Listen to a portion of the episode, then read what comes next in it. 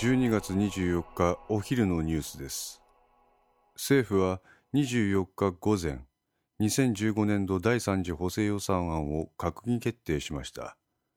今回の補正予算は今年10月に国家安全保障会議において取りまとめられた日本国の拉致被害者奪還及び関連する防衛措置拡充に向けて緊急に実施すべき対策に基づいた措置を講じるためのものです。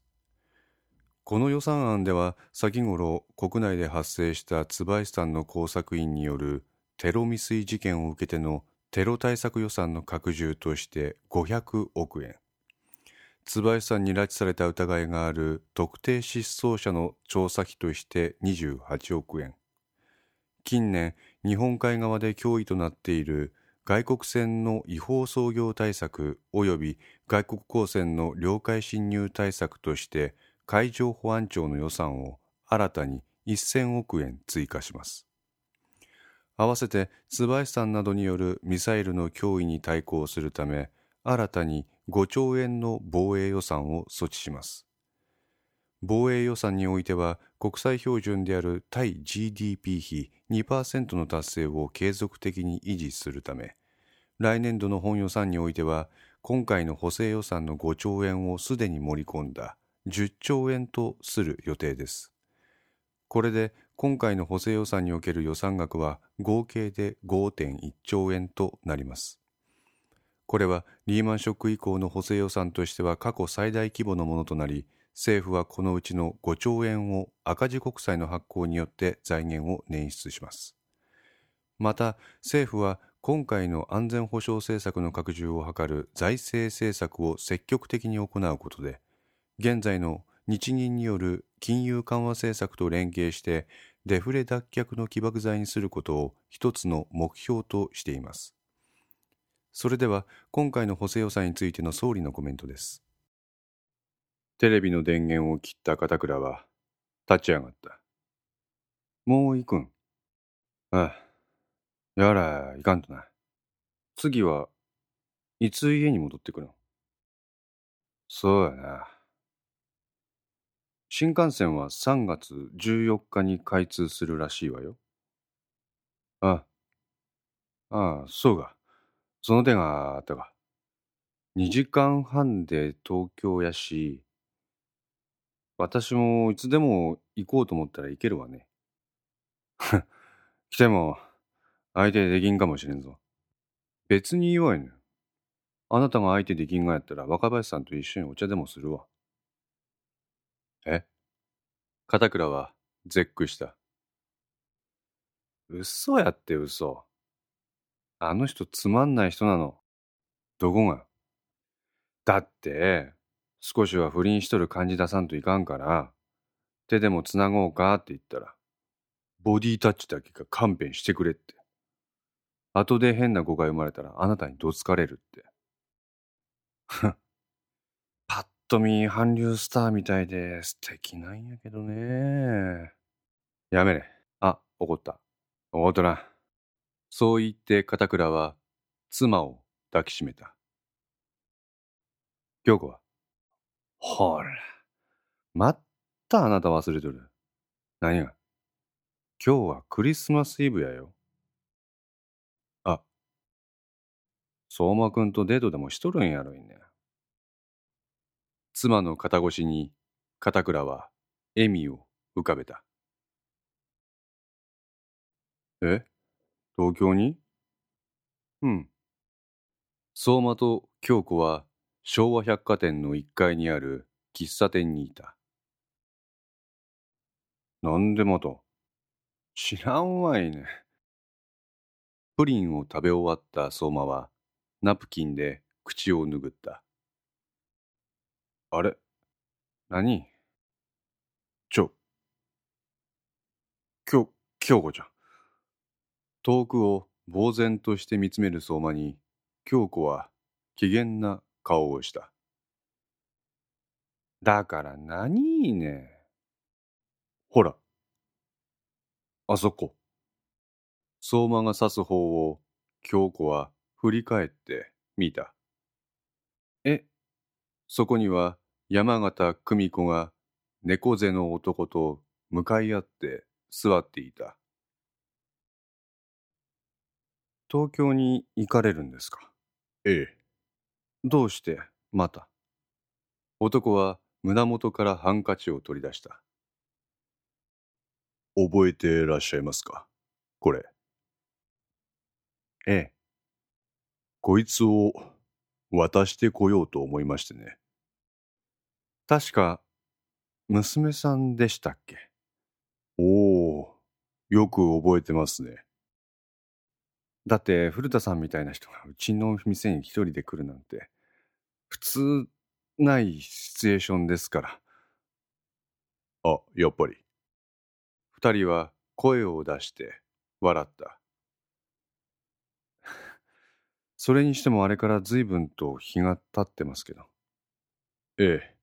ちょっと立て込んどってなかなかあいつのところまで行けんかったんですわ。あそうですかまあ、あんたとこうやってここでお茶を飲めたのも何かのご縁やったってことですわ。そうかもしれませんねそう言ってコーヒーを口に運んだ時のことである久美子の動きが止まったどうしました？笑みを浮かべた久美子は古田の後ろを指さした。彼はそれに従って振り返る。あそういえば今日はクリスマスイブでしたね。古田さん。ポリポリと頭をかいた古田は苦笑いを浮かべた。はいもしもし。ええああですからブログ記事の出版はお断りしてるんですよえ？どうやって取材？知りませんよお宅も出版社ならそこら辺のノウハウあるでしょ？ええ。はい。ですからそれはできませんって。黒田は眉間にシワを寄せながら電話を切った。たく、あいつら何なんだよ。なんで俺がブログ書いた人間だって分かってんだよ。すごいっすね、黒田さん。あれから半年も経ってんのに。まだ出版社からバンバンオファーあるじゃないですか。あ？俺は思ってましたよ。黒田さんはできる男だって。なんだよ、南。おめえ気持ち悪いぞ。いやー、黒田さんこそジャーナリストっすよ。会社の他の記者連中たちにも爪の赤煎じて飲ませてやりたいっすよ。キモい。黒田さん。実は俺今、ネタに困ってんすよ。なんかうまいネタありませんかね？ない。自分の足で稼げ。そんなこと言わずに。そうこうしている間に黒田の携帯が鳴った。はい。え金沢銀行と高岡銀行の合併？マジですか？電話を切った黒田は急いでノートパソコンをリュックにしまった。やさん。なんだよ。やさん、今から金沢銀行です。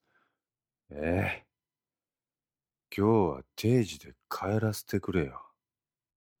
ダメです。スクープです。そんなこと言わずに、たまには南にも譲ってやれよ。お前が出張ると、必然的に俺がカメラ回すことになるんだからさ。そうですよ、黒田さん。安井さんの言う通りっすよ。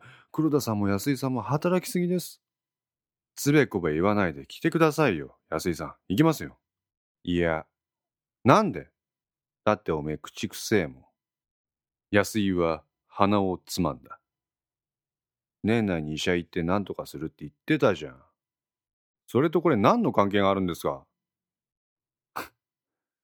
ねえな。笑みを浮かべた安井はカメラを取りに控え室へ向かった。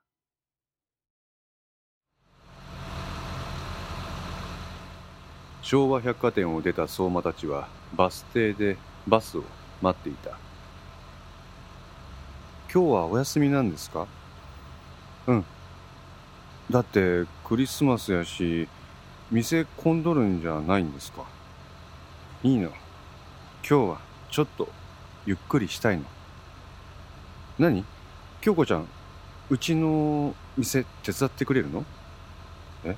今日？うん。京子は相馬を見た。彼はしょうもない顔をしている。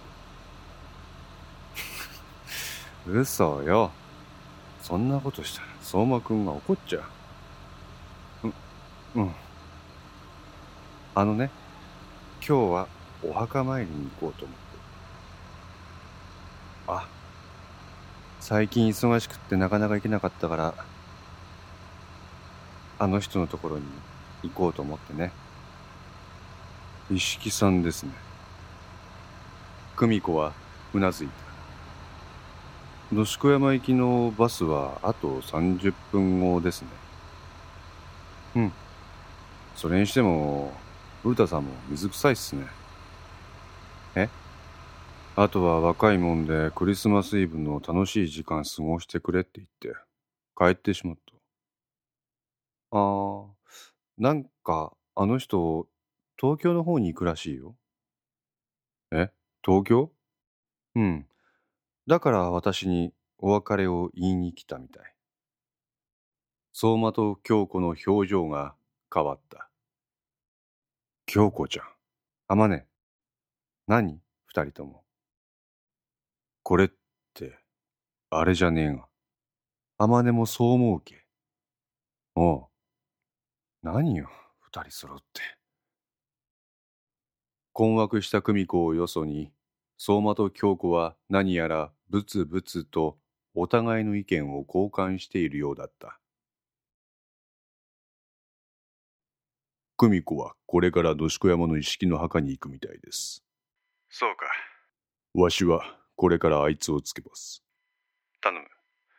何せ、鍋島の特殊能力の影響を受け、存命する数少ない人間の一人だからな。はい。